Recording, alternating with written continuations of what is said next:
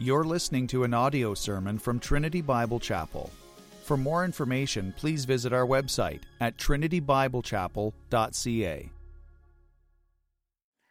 We're in the series on the Ten Commandments, and today we finish up the preamble to the Ten Commandments. And then, God willing, next week we'll get into the first commandment. But this is, um, we've gone through an introduction to the Ten Commandments to find their appropriate place in Scripture. And then from the introduction, we went into the preamble. And uh, today we wrap up the preamble to the Ten Commandments. And so we're in Exodus chapter 20. I'll read verses 1 through 21. And God spoke all these words, saying, I am the Lord your God who brought you out of the land of Egypt, out of the house of slavery. And you shall have no other gods before me. You shall not make for yourself a carved image or any likeness of anything that is in heaven above, or that is in the earth beneath, or that it is, is in the water under the earth. You shall not bow down to them or serve them, for I, the Lord your God, am a jealous God, visiting the iniquity of the fathers on the children to the third and fourth generation of those who hate me but showing steadfast love to thousands of those who love me and keep my commandments. You shall not take the name of the Lord your God in vain, for the Lord will not hold him guiltless who takes his name in vain. Remember the Sabbath day to keep it holy. Six days you shall labor and do all your work, but the seventh day is a Sabbath to the Lord your God. On it you shall not do any work, you or your son or your daughter or your male servant or your female servant or your livestock or the sojourner who is within your gates. For in six days the Lord made heaven and earth, the sea and all that is in them, and rested on the seventh day. Therefore the Lord blessed the Sabbath day and made it holy. Honor your father and your mother, that your days may be long in the land that the Lord your God is giving you. You shall not murder, you shall not commit adultery, you shall not steal, you shall not bear false witness against your neighbor, you shall not covet your neighbor's house, you shall not covet your neighbor's wife or his male servant, or his female servant, or his ox, or his donkey, or anything that is your neighbor's. Now, when all the people saw the thunder and the flashes of lightning and the sound of the trumpet and the mountains smoking, the people were afraid and trembled. And they stood far off and said to Moses, You speak to us, and we will listen, but do not let God speak to us, lest we die. Moses said to the people, Do not fear for God has come to test you, that the fear of him may be before you, that you may not sin. The people stood far off while Moses drew near to the thick darkness where God was. Bow with me, please, for a word of prayer. Father in heaven, we come and pray to you. The altogether glorious triune God who is in and of yourself existent and independent, the one who is the giver of all being to all other beings, and who is drew, drawn near to us personally in the person of Jesus Christ, who is our sacrifice and our high priest. And so we come to you in his name and ask that you would teach us your ways, your law. Please write it upon our hearts. Sanctify us for having learned it and studied it. Make us holy, we pray. Help us to order and structure our lives as you would have us, that we might bring great honor to our King. Liberate us from the ways of sin and wickedness and futility. And may our lives be full of joy and obedience and purpose. Save sinners today. Call them from the land of bondage into the land of freedom, we ask. Strengthen your people in Christ's name. Amen. So we're in the Ten Commandments today again, and we live in a lawless age, an age where there is no knowledge of God before the eyes of the people. And lawlessness is the order of the day, and this is why so many are confused. This is why the lives of so many are disordered and chaotic and perceived as futile because they don't know how to structure their lives according to God's purposes and ways and to live in the way that God has designed them to live. The Ten Commandments reveal to us how God has designed us to live, how He has ordered our lives, and how you can live in such a way that you can make sense of the world, you can live with purpose, and you can live with beauty and goodness. The Ten Commandments for this lawless age, trying to do my little part to teach people how to live properly in a day and age where people are left to their own devices and full of absolute confusion and futility. The last two weeks, we've been in the preamble of the Ten Commandments, which really grounds the Ten Commandments. The preamble grounds the Ten Commandments. If you want to know why the Ten Commandments are authoritative, well, we look at the preamble. This is the foundation and the basis for the law itself. Why must the law be obeyed? Why is the law binding? Well, we are told why the law must be obeyed and why the law is binding within the preamble to the law. This is the foundation of the law itself is the preamble. And what we learned over these last few weeks is that God is a God who speaks. So really we should be a people who listen. And the God who speaks, the First thing that he tells us about himself is that he is Jehovah, meaning the self existent being who gives being to all other beings. Jehovah, the one who says, who introduces himself to Moses, is I am who I am. How can he say that? Because he exists simply because he exists. You exist because God made you. That's why you exist. All that you see around you and hear around you and can touch around you exists because God made it exist, created it. Everything that you can see is created by God. And the only being, in essence, that does not fall into that category is God Himself. He is the being who simply is, and the one from whom all other beings get their being. That's God, Jehovah, the self existent being who gives being to all other beings. And this God, Jehovah, not only does he reveal himself is I am, but he revealed himself is your God, which is really wonderful and lovely. Because the one who identifies is the self being or the self existent one identifies also himself personally with his people. And is his people, we find ourselves, is the objects of his love and affection. He becomes to us as a father, or becomes to us as a husband, becomes to us as Jesus is our prophet, our priest, and our king. He is a brother and a friend. And all of these are said of God. The God who simply is becomes personally involved in our lives so that he says, I am your God. The self existent Jehovah sets his affections upon us. And it's on the basis of those two points alone that the Ten Commandments should be considered authoritative. That is enough but even today, we find out that there's more.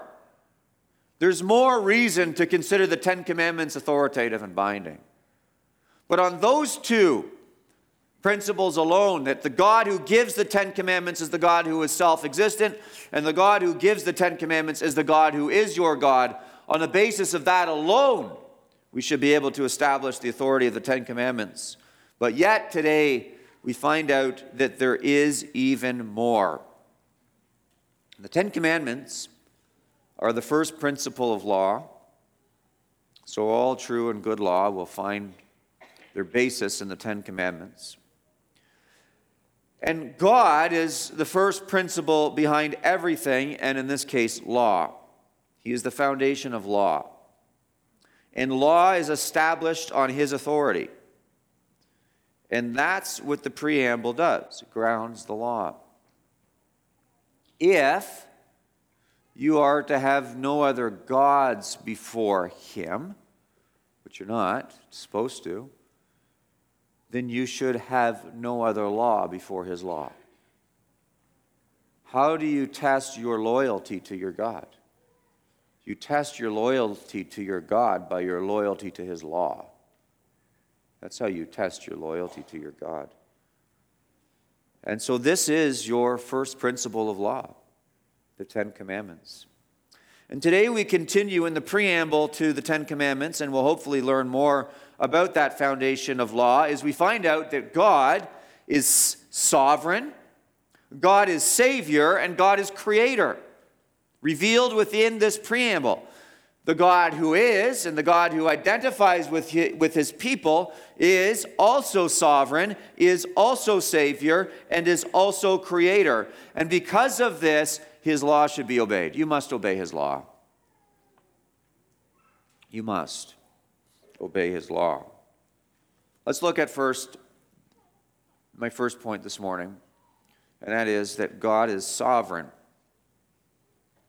God is sovereign.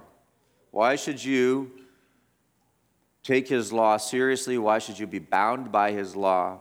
Why should his law order your life? Because this law comes from not only the God who speaks, not only the God who is, not only the God who is personal, but from the God who is sovereign. Sovereign, ruler of all. We see in verse 2, he says, I am the Lord your God. I looked at that phrase last week. And then we come to the next part of the sentence, which says, Who brought you out of the land of Egypt. Notice that this sovereign God reveals himself in history. His identity surfaces before the eyes and ears of his people through his mighty acts of history. And through his mighty acts of history, he reveals himself to be sovereign over the nations. This is the sovereign, the ruler of all. I am the Lord your God who brought you out of the land of Egypt. Let's talk about the significance of that statement as it pertains to his sovereignty. Egypt, at that point in time, had attained international supremacy. It was the global superpower, if you want to call it that. There was a global superpower during the time of Moses, about 1500 years before Christ. It was Egypt the internationally supreme state that perceived itself, its Pharaoh, not only as sovereign over that nation, but sovereign over the other nations. Pharaoh was the ruler of Egypt, and he was perceived by his people as a man among gods and a god among men. There was a religious aspect to the reign of Pharaoh, so that Pharaoh represented God to the people and people to God. So he would speak in the eyes of the Egyptians, he would speak to the people, the people of Egypt, on behalf of God, and he would speak to God in their eyes on behalf of the people. Which indicates, the minute I say that, that should bring a category to your mind that I've been talking about over the last while, and that is the category of Antichrist. Because Pharaoh identified himself as the prophet, the priest, and the king of his people. As prophet, he spoke to the people on behalf of God. As priest, he spoke to God on behalf of the people. And as king, he exercised sovereignty over the people. That is an antichrist ruler, setting himself up in the place of Christ, who is our only prophet, priest, and king. It's interesting, actually, as you look at the division of offices within the Old Testament, is, is the king under the nation, under the state of Israel, the king doesn't operate as a priest, and the priest doesn't operate as a king. They're distinct offices. And in fact, a lot of the kings got in trouble for trying to operate as priests. And so there's a distinction in those offices, except for in Christ where they all find fulfillment. And any head of state or civil government that attempts to control the religion of the people, the worship of the people, is a civil government that has set itself up in the place of Christ because now it is operating as prophet, priest, and king over the people, which Pharaoh did. That hopefully you can understand why we may have made so much noise a couple of years ago. Egypt's promise, or prominence rather, Egypt's prominence is contingent on the fertile Nile region. The Nile provided um, a lot of rich soil and earth and vitality in a land that was otherwise a desert. And so the Nile became a great, great source of food and vitality and agriculture, which led to the prosperity of the nation. That's one of the reasons it was prosperous as a nation, Egypt. And Egypt reached its climax of power just around the time of Moses when the law was given. It's amazing to me. And Egypt's trying to function as this regional world government under Pharaoh. And it's something else, if you ask me. If you look at the Bible, and every time a government like this surfaces in the Bible that's per- putting itself in the place of Christ, it seems that at that point God starts to work very powerfully in the shadows. You could say that's the case with Babel. You could say that's the case with Egypt. And you can certainly see that's the case is with Rome. It wasn't too long before the birth of Christ that Julius Caesar um, declared himself as emperor of Rome and turned Rome into his de facto slave camp where he ruled over the entire empire.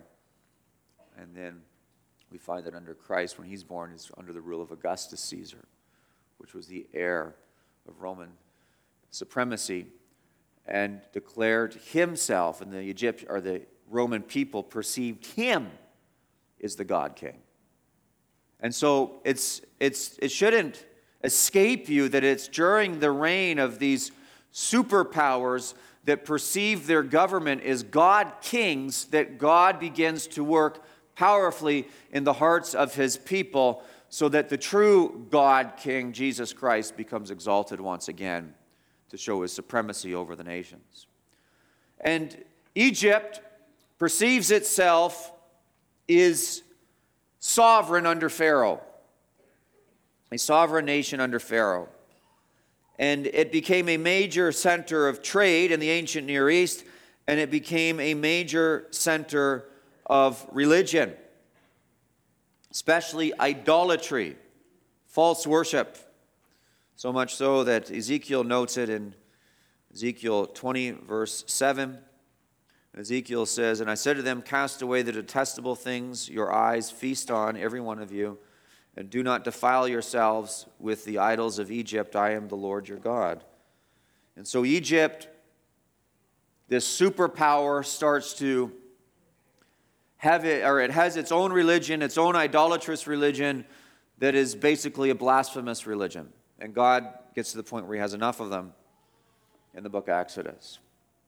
And not only does this superpower, eh, not only is it full of, of idolatry and false religion, but it's also full of sexual immorality. And I'm, I'm setting you up to show you God's sovereignty in a moment. But Leviticus 18, verse 3, it says, You shall not do as they do in the land of Egypt where you lived, and you shall not do as they do in the land of Canaan to which I am bringing you. You shall not walk in your statutes. And then, and then in that chapter, he goes on to list what those nations do in Leviticus 18 and, and, and forbids the activity that they participated in and includes within the forbidden activity in Leviticus 18 the, the deeds of Egypt incest and sodomy and child molestation and bestiality and adultery so that you get the perception from reading those laws in Leviticus 18, where all of these terrible sins are forbidden. That yes, Egypt was prosperous, yes, it was a superpower, but it was a nation that was full of not only the worship of idols, but flagrant sexual immorality of every stripe, every letter in the LGBTQ plus um, alphabet. Every letter was flagrant in Egypt. And not only was it flagrant with its sexual immorality and its idolatry, but it was a place of sickness. There was disease in this terrible place. Deuteronomy 28 27 says, The Lord will strike you with the boils of Egypt and with the tumors and scabs and itch, of which you cannot be healed. Or Deuteronomy 28, verse 60, And he will bring upon you again all the diseases of Egypt of which you were afraid, and they shall cling to you. And so, despite its wealth, despite its power, it was sick and it was rotten. Egypt was sick and rotten. And, and so some people like to point to the ancient civilizations that were great and prominent as an example of how man in his perception can attain natural law. Well, I, I think that there, there are, I guess you could say, embers of truth in their discovery of law as they structure their nations. But it is greatly clouded by their sinfulness so that you can only find true and pure law and true and pure structure in the law of God that's revealed to us on the pages of Scripture, which is the natural law, but man's sin has so poisoned him that even in the great empires of old, that without God's law, they become cauldrons of idolatry and sexual perversion. And I think that's pretty well the case with all of them whether it's Egypt, whether it's the Greeks, or whether it's the Romans, or whether it's our contemporary Western civilization. When you remove the law of God, you might achieve some type of perceived power, and you might be able to hold on to a level of perceived power until God forces it out of your hands, but you will not be able to prevent rot from the inside. That was Egypt. It, it, perceived itself as sovereign, it perceived itself as great. It was perceived by the other nations as great and sovereign, and they had military, economic prosperity. They had culture and architecture, as you see in some of the remnants of the structures that even exist today in Egypt. They were technologically advanced, but they were a superpower that opposed God. Do you know what God loves to do with superpowers that oppose him? He loves to display his glory with them and break them so that men and women will see how great he is.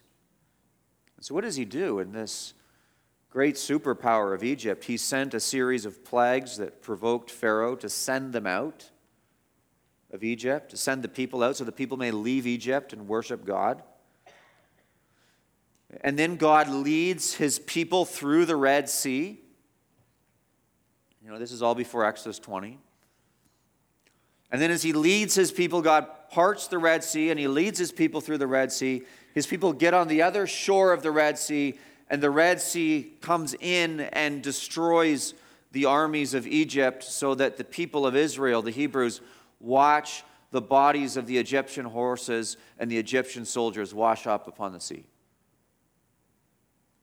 What, what did that do in God's people? Through history, God taught his people, through that mighty act, he taught them of his sovereignty over the nations, such that the knowledge of his sovereignty over the nations caused his people to well up with praise. So, for example, Moses, after the just before the Ten Commandments, about five chapters before, Exodus 15, after the Egyptian soldiers start washing up on the sea, Moses breaks out in song in Exodus 15, verse 1, and says that Moses and the people of Israel sang this song to the Lord, saying, I will sing to the Lord, for he has triumphed gloriously. The horse and his rider he has thrown into the sea. The Lord is my strength and my song. He has become my salvation. This is my God, and I will praise him. My Father's God, and I would exalt him. The Lord is a man of war. The Lord is his name. Pharaoh's chariots and his host he casts into the sea. And his chosen officers were sunk in the Red Sea. The floods covered them. They went down into the depths like a stone. You see the picture here? This is the greatest army on the face of the earth, run by the greatest king on the face of the earth, who rules over the greatest nation on the face of the earth. And in one mighty stroke, God wipes out his army so that their dead bodies and their military equipment start washing up on the seashore. And this ragtag bunch of ex slaves stand there and watch it happen and sing praises to him.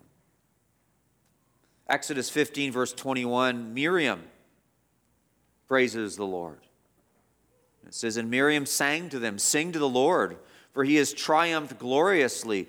The horse and his rider he has thrown into the sea.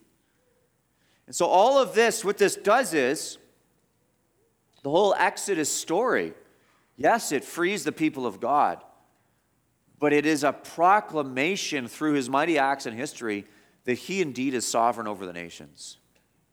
Some of you want to sit back and you, you, get nervous about the state of affairs right now, don't you? It really troubles your heart as you look at how wicked and depraved this country has become. It's rotting from the inside out at all levels of society. And you need to remember this story and all the ones like it in Scripture that it is in moments like the one in which we find ourselves that God seemingly rises and comes in the most ironic means, by the most ironic means possible, to do what? To make the people know that He is the Lord and that He's sovereign.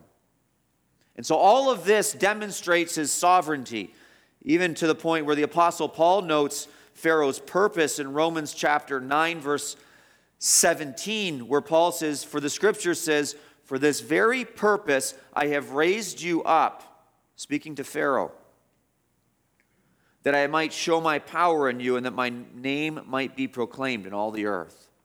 What does God do? He exalts Pharaoh so that Pharaoh can then become an example to the entire world of what happens to sovereigns who oppose the true sovereign. And so the leaders and rulers of the earth need to be afraid. Because God takes great pleasure in humbling the wicked and rebellious, especially the wicked and rebellious leaders who proclaim their own sovereignty and their own power and refuse to acknowledge His, and He destroys them. So He teaches the world again and again and again that He is the Lord. He is sovereign. And it's this sovereign over the world that gives you the Ten Commandments so that you can know. You want to look to the rulers of the earth and see which one God's going to demonstrate his power and by humbling and breaking them. It's the ones that refuse to uphold his law and make a law for themselves. Those are the ones. All of this was to demonstrate his sovereignty specifically so that his people would know that the Lord is God. Leviticus 11, verse 45 says, For I am the Lord who brought you up out of the land of Egypt to be your God. You shall therefore be holy, for I am holy. And, and you, could, you could do a study of this in Scripture. And there's verse after verse after verse where God declares that He is the Lord. How do you know that He's the Lord? The sovereign, the ruler. How do you know? Because He punished Egypt and led his people out of Egypt. It's a wonderful theme in Scripture also as you consider the sovereignty of God over the nations, that very often, if not always, when his judgment falls upon a nation, it's typically for the good of his people. It's typically for the good of his people. And his judgment coming down so swiftly on Pharaoh and so swiftly upon Egypt was ultimately good for his people because it was through that judgment that his people were released into freedom to establish their own nation. It's typically a very good thing. And so, in this historic act, he established himself before the eyes of the people, and not just the eyes of the people, the eyes of the world, is the sovereign. So that by the time the Hebrews get to the border of Canaan and they, and they encounter some of the people in the, in the city of Jericho, the people of Jericho are stirred up in a frenzy because they heard what God did to the Egyptians. His mighty acts of judgment fall upon the wicked and impenitent who think themselves sovereign and advanced, so that all the people of the world will chatter and talk about how terrifying he is. He is sovereign. And in this historic act, he established himself before the eyes of the world as the sovereign of the nations, so that Pharaoh and Egypt are forever the names of the governments and the kingdoms that oppose the Lord and his people, and he will teach them that he is sovereign one way or another. For this reason, it is within the best interests of all nations and government to uphold his law and acknowledge his kingship. Not just in word, but in action. So that his sovereign rule is understood, perceived, and upheld by the proper administration of his law and of his word. And the nations of this earth that refuse to do so will become as Pharaoh. Exhibit A of what to expect. That's what happens to you if you don't do it. So let the kings of the earth fear and let them tremble, for there is a sovereign over them, and it is the Lord your God, as this text said, who brought you out of the land of Egypt. Well, not only is he sovereign, not only is God sovereign, and there's another reason why you should uphold his law because he's the sovereign overall, the king overall. Not only that, but he is Savior. God is Savior to his people. What does the text tell us? As we look at the nature of God, as he reveals himself through his mighty acts in history, God is sovereign, God is Savior. He is the one who what? Brought you up out of the land of Egypt. Well, Egypt was full of wealth, and Egypt possessed international power. It was depraved and it was sick and it was rotting from the inside out. And to be rescued from a land like that is a great blessing. It is a salvation. Remember, 2 Peter 2, verse 7 tells us that Lot was greatly distressed in Sodom. And when the righteous dwell amongst a very wicked people, they become greatly distressed. Do you feel that? I did street evangelism on Friday night. I haven't done that in a few years, but I've been busy with other things, and I'm not going to make excuses. But I did go out on Friday night and did some street evangelism in downtown Kitchener. And I was thankful for the conversations I had and the opportunity to spread the good seed of the gospel in the community. But I left with an overwhelming sense of distress because I was reminded again how ugly and dirty and depraved our city and our country has become as I saw it. How hardened towards sin and the level of judgment that God is now pouring out upon this land. And I left with a strong level of distress. I live in a little bit of a bubble. and so much enjoy our church community. But to go out on the streets of our downtown core and witness yet again, and I think it's got worse since the last three years when I was out there last time. I encourage you to go out and do street evangelism too. But it is a distressing thing to be living amongst that level of depravity. And then, so for God to lead the people out of Egypt was an act of salvation because you're no longer living amongst such distressing behavior. And it should distress you. You shouldn't feel at home in it. It should trouble you right down in your gut if you are in tune with the ways of the Lord. And so to be led out of Egypt is an act of salvation on, on the part of God. But not only does he lead them out of Egypt, but it tells us the God who brought you out of the land of Egypt and what? Out of the house of slavery.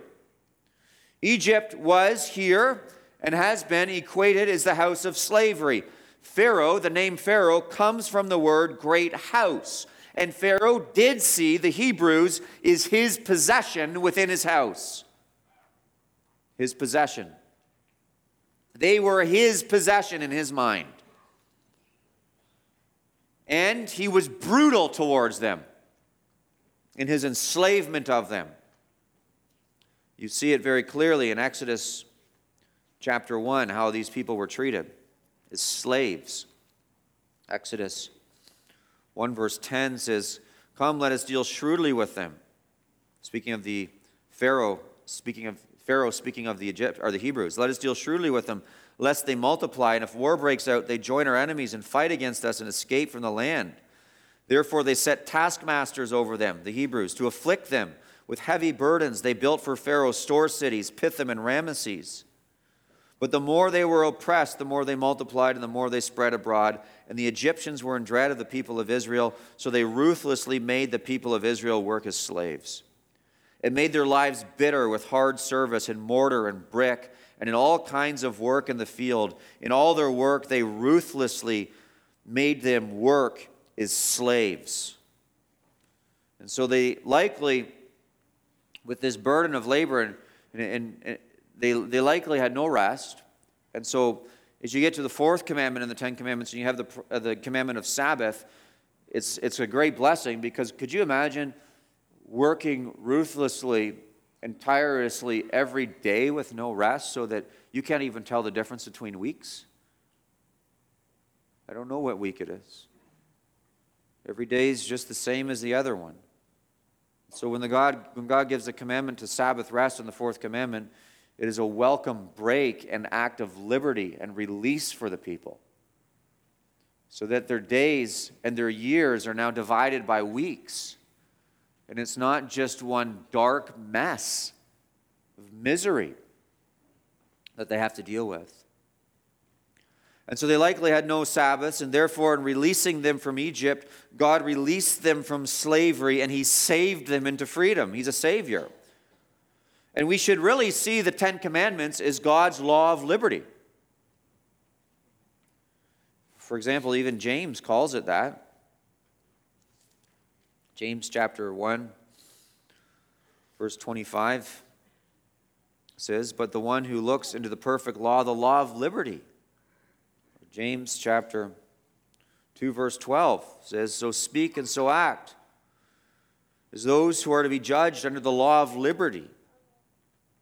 So the Ten Commandments should be seen as the law of liberty because they are now ruled no longer by the whims of men, but now they are ruled by a God who is not a man, not like men, who change every day.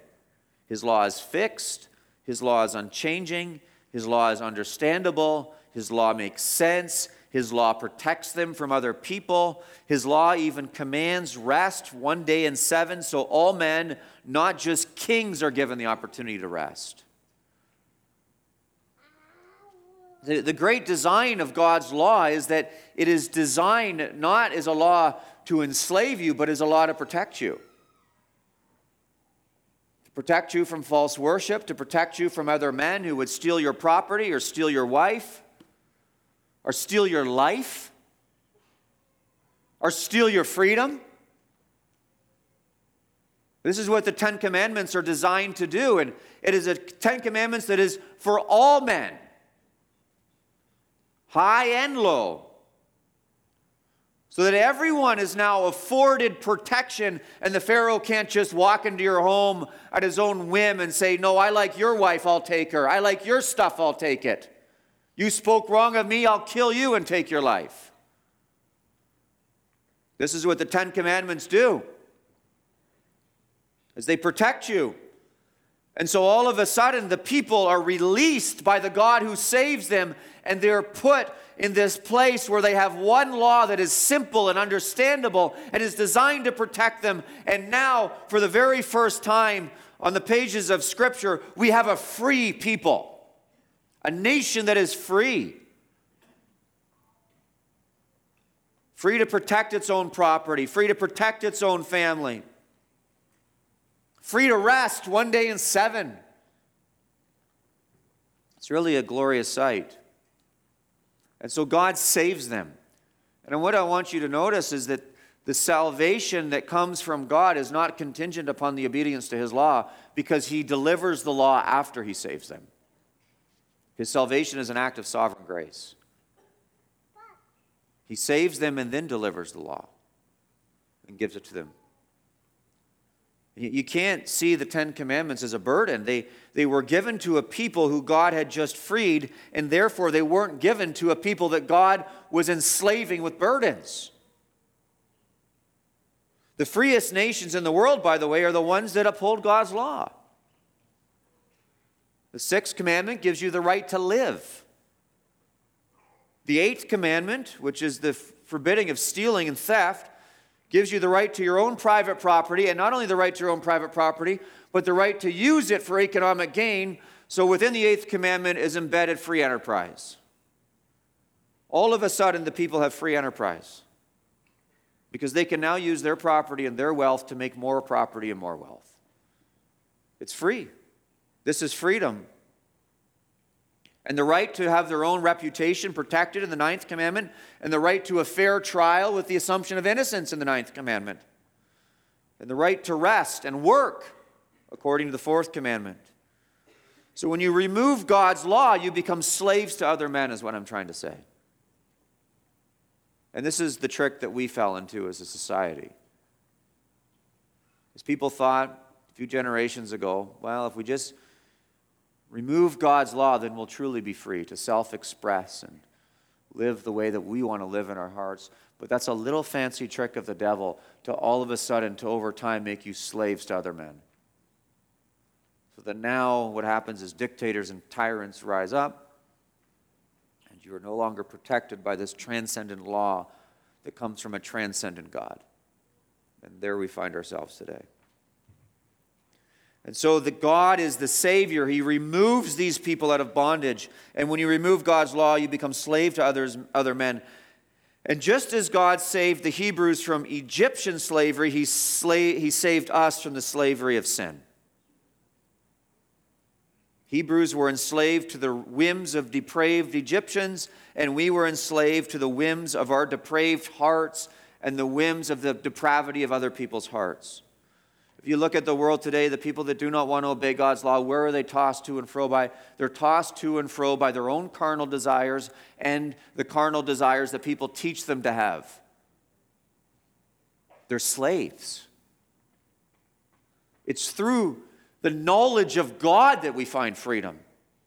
And so God has released us from this slavery and bondage that we might serve Him. And the greatest tyrant that is coming after you is not the tyrant that is in the legislature at Queen Park, uh, Queen's Park, not the tyrant that, it is, that is in Ottawa, but it is the tyrant that is in your own heart. This is your most dangerous enemy. If you've come to this church simply because you want to oppose the tyranny at Queen's Park or oppose the tyranny in Ottawa, you've got problems. Because your greatest problem is not Doug Ford and it's not Justin Trudeau. Those guys are problems, but your greatest problem is you in your heart. That's your greatest enemy. And the same thing is true for you who are raising children. Say, well, if I just put my kids in a public school or in a private school, or if I just homeschool my kids and I just protect them from the ways of the world, then, then they're going to be okay. I'll protect them from the world. No. The biggest threat to your children is not the world. The biggest threat to your children is the depravity of their own hearts. Nobody sheltered their kids better than Adam and Eve. Cain and Abel were the first homeschool kids. That's not a slam on homeschooling. Okay, those of you who are doing it, God bless you. But just remember that your enemy, your kid's greatest enemy, is their own hearts. And you have to teach them to govern their own hearts, self govern by the grace of God. And Jesus Christ came to release us from the bondage and tyranny that is bound up in the hearts of depraved men, which all of us once were. The, the, saving power of God brought the Hebrews out of Egyptian bondage, and the saving power of God brought us out of the bondage to sin. And because He saves, He is prerogative to order our lives with law. Matthew Henry said, By redeeming them, He required a further right to rule them. They owed their service to Him, to whom they owed their freedom and whose they were by purchase. We are not our own, in other words. We are bought with a price. The Hebrews were bought with a price, so God has a right to order their lives. You were bought with a price if you're a Christian, and He has a right to order your life. Your life is not your own, He owns you. And He will order your life in the most beautiful, wonderful way possible if you just trust Him. Those are your options. So, what have we looked at? Well, we've seen that God is sovereign, God is Savior. Because He's sovereign, because He's Savior, we owe Him obedience to His law. And then beyond that, what do we find in the Ten Commandments? But that God is Creator. He is a sovereign Savior who creates. A sovereign Savior who creates. Well, where do we find this? Well, the Ten Commandments are the ten words. You, you, you, might have heard me use the word Decalogue at times. It's just simply, it simply means ten words. So the Ten Commandments are ten words. And on the first page of the Bible, God created the world with ten commandments. Ten commandments. What were his ten commandments? Ten times in the creation account, it says, and God said, 10 times. And God said, 10 times. And God said, 10 times. It occurs 10 times. And so it's not a coincidence, it's intentional that the first creation was with 10 commandments of God. And God said, and God said, and God said, and God said, and God said, 10 times. And so the creation of a new nation under the rule of his law, a free nation, the nation of Israel, under the rule of his law, comes with 10 commandments. God said 10 things to them. And as God created the world with 10 words, he's here creating the nation with 10 words, 10 commandments. This is a new creation that is occurring here where he's commanding this. Picture him in the Garden of Eden speaking and creating the world. And now, where he is speaking and he's giving this law, he's creating a people. So these are a people who are marked by the freedom that comes to the joyful obedience to God's law that springs from lives that have been redeemed. And this is what he does with the church, by the way. As he redeems us from the slavery of sin, he redeems us from our own carnality, he redeems us from operating under the rule of the whims of men, and then he redeems us to live under his rule. So, that our obedience to the Ten Commandments does not come from hearts that want to say, hey, I'm saved by obe- obeying the Ten Commandments. No, it comes from hearts that say, He's redeemed me, I'm a new creature, so I get to live the way He wants me to live. The nation he created with 10 words would provide a Messiah who would create a new creation by the second birth. And because he is creator, we are bound to his rule. He is sovereign, he is savior, he is creator, all three of those things. And then, as I noted the last few weeks, he's the one who speaks, he is the I am, the Jehovah, and he is your God. So you add all these things together and you say, he definitely has authority to give law. Definitely. This law is authoritative and we are bound to it. The sovereign Savior who creates. And if we learn anything from this, we should know that our nation, like Egypt, I'll give you some applications here to close up. Our nation, like Egypt, will pay for its evils, and bad things will happen. Things can't keep going the way they're going without very bad things happening to our country. I don't know what's going to happen, but bad things are going to happen. And things are going to get weird and weirder and weirder until there's repentance. But even in the judgment of God that He is and will pour out upon our nation, He will bless His people through it somehow, because He always does. So we need not fear that. And in fact, we should desire to live in a righteous nation which lives under God's law. It should be our desire to do so. During the Puritan era, Thomas Watson, the Puritan, commenting on the Ten Commandments, made reference to his own nation, England. And he said, See the goodness of God to our nation, England, in bringing us out of mystic Egypt, delivering them from popery. They, he said they was enslaved by popery or Roman Catholicism which is Romish idolatry, and causing the light of his truth to break forth gloriously among us. Certainly under Cromwell, England, England's churches prospered as they were led by Puritans, and Puritanism was free in England. So the people restored true worship and true order. And Thomas Watson went on to say, Let us pray that God would keep our English nation from the defilements of Egypt, that it may not be again overspread with superstition and idolatry. And we should pray for our nation today and always that we would be free from the defilements of Egypt. Because we are once again, as a people, completely overcome and defiled by idolatry and evil and lawlessness. And by way of application, we should see God is the legitimate lawgiver and that all legitimate laws will finally come from His law. They will be able to be derived in the constitution of nature, which is the Ten Commandments itself. This should be the basis of all law.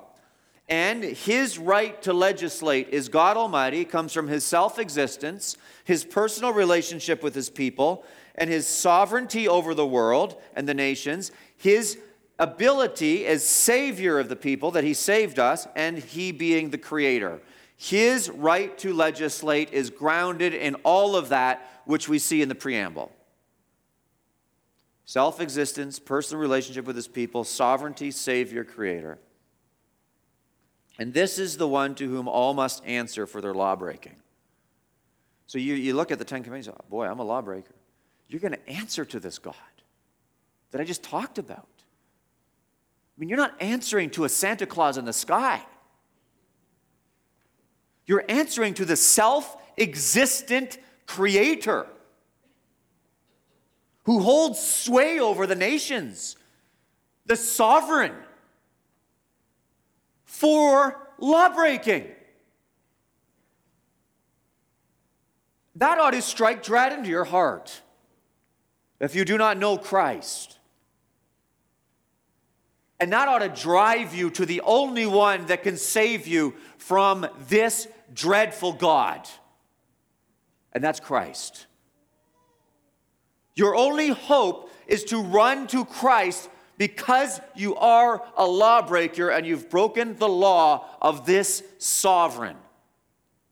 And as rebels, he invites you to come and be forgiven and pardoned of all of your treason and be restored into his kingdom.